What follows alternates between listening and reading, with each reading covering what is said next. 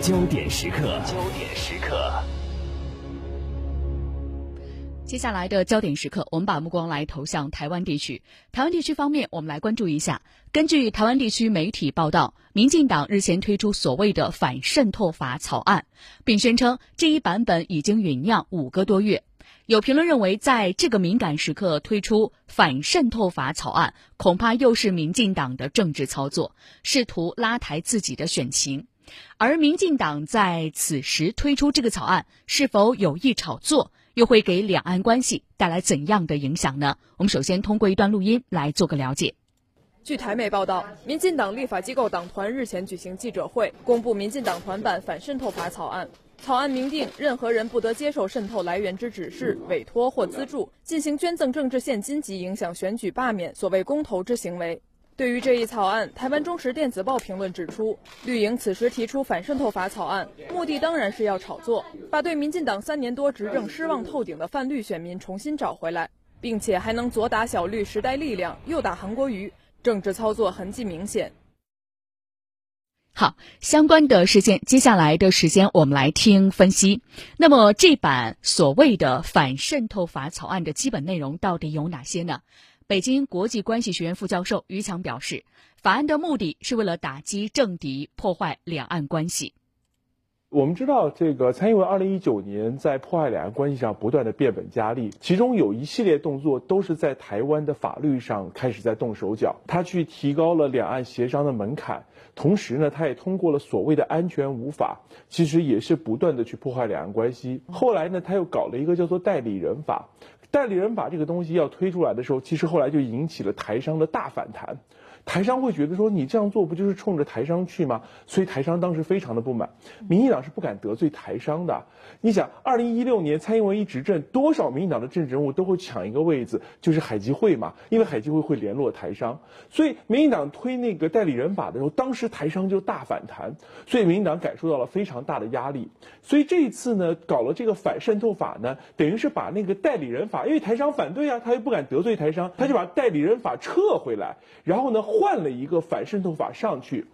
这个壳换掉了，壳换掉之后，内容换了没有？也换掉了。代理人法的核心呢，是在于去证去认定身份。而这个反渗透法的核心呢，是在去认定行为，而在认定行为上，它的规定是说，说要影响台湾的投票啊，影响台湾的选举啊，一定就要会这个用用法律来惩治，而且里面写的非常的模糊，甚至连说说要是把扰乱台湾的社会秩序，他也要用这个反渗透法去做惩罚。可是问题是，这个法写的非常的模糊，究竟什么叫做影响台湾的选举？什么叫做影响台湾的投票？什么叫做扰乱台湾的社会秩序？他并没有写得很清楚。这说明什么？说明民进党现在就是要把这个法先通过去，然后怎么样认定这个权利在民进党的手里？其实最终的目的还是为了打击这个他政治上的对手，同时呢去破坏两岸关好，我们再来听一下台北中国文化大学教授。邱毅的观察，那么他谈到说，这是为了蔡英文谋求连任而图谋不轨的关键的一环。为什么这么说呢？呃，民进党对这个反渗透法其实已经准备了好几个月的时间，所以一开始推的虽然叫做代理人法，其实民进党骨子里面要的就是反渗透法。那么他为什么要反渗透法呢？说穿了，他重视的不是结果，这个法有没有过，他重视的是这个过程。因为在推反渗透法的过程里面呢，他就会做很多的选举操作、政治的操作，甚至民进党早已经研拟好了一套完整的剧本，从代理人法到所谓的假共谍、假间谍案，那么到现在甚至推出的反渗透法，他的目的无非是为了保障蔡英文的连任，因为他知道蔡英文的的内政经济上处理的非常的糟糕，引起了天怒人怨。所以他必须要转移焦点，要转移焦点，那最好的方法就是打所谓的反中统中牌。那么要打反中统中牌，那么配合的这一个假间谍案跟这个反渗透法，那么他认为可以可以有效的打击到他的主要的对手，那么也可以把台湾内部支持统一的力量给粉碎掉。那么对蔡英文的选举的连任呢，可以说打了一个强心针。所以严格来说，这就是一个民进党图谋已久，为了选举进行操作的整套剧本里面的关键的一环。好，我们继续来观察。那么国民党会怎么来应对这个法案呢？邱毅的观察。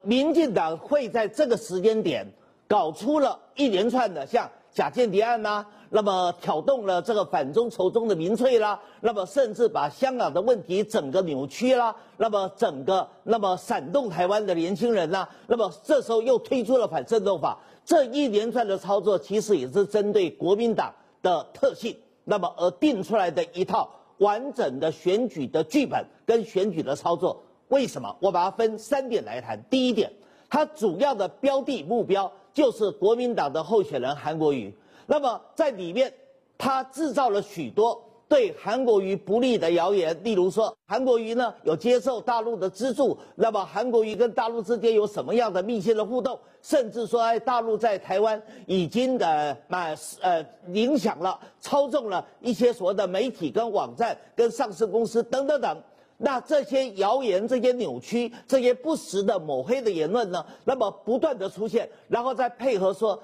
制造了这样的氛围之后，再用所谓的所谓的反渗透法，在反渗透法的一个修法的过程里面，他就可以大造新闻、大造新闻的舆论，用这个新闻的舆论，那么来来指责、来挑战，那么国民党来摧毁台湾人民，那么对韩国瑜对国民党的信心。好，那基本上。他第二个主要的，他也知道嘛，国民党现在自己内部为了党权之争，那么闹得乱七八糟，互相都在攻击。你自己内部没有摆平，你怎么对抗外敌呢？当外敌大军压境的时候，你国民党还在搞内乱，你国民党里面的很多的中青派，面对国民党对民进党清算斗争的时候，一句话都不吭；但是要争国民党里面的党权利益的时候，个个勇猛如猛虎。民进党就知道吧，他知道说他外面的压力越大，你国民党内部越乱，所以他就要催化国民党里面的内乱，让国民党的内乱削弱了国民党反击的能力。好，那么这一来就产生了第三个更严重的问题了。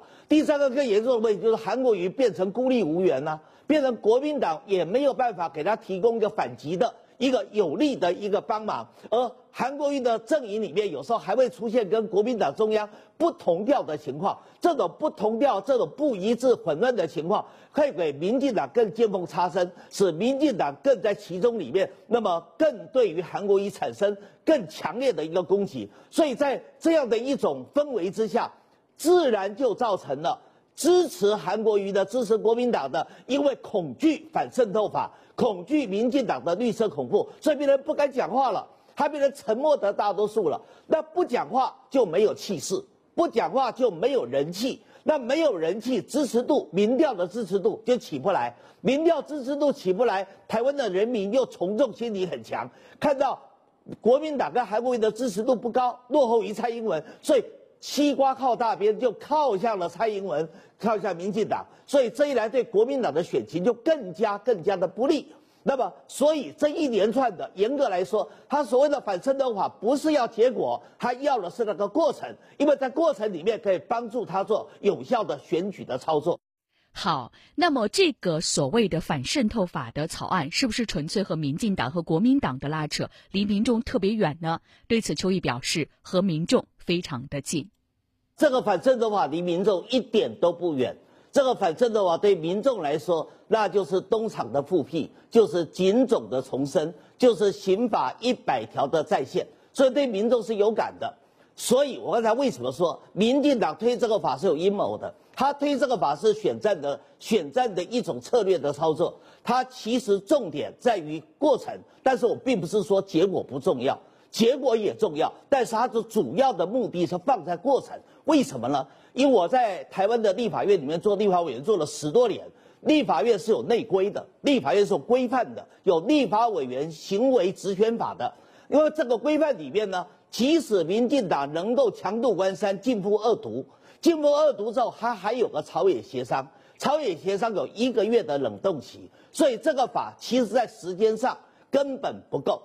那根本不够，为什么民进党还在这个节骨眼要推呢？他的目的就是要让你国民党手忙脚乱，他用这个方式来逼迫你韩国瑜表态，逼迫你国民党表态。那你到底赞不赞成这个法呢？如果你这时候不赞成，他就说，那你不就是所谓的呃大陆的同路人吗？啊，你不就是所谓的被渗透的呃对象吗？啊，你不就是所谓的代理人吗？用这个把你的抹，把你尽情的韩国瑜国民党尽情的抹黑，用这个来拉抬他所谓的挑动反中仇中恨中的一个民粹，来有助于蔡英文连任的选情。那国民党如果这个时候，他不表现强烈反对的意见，那民间又不满了。你国民党舔为在野党，那你国民党为什么不反对这一个 迫害台湾言论自由的一个恶法呢？因为这个法基本上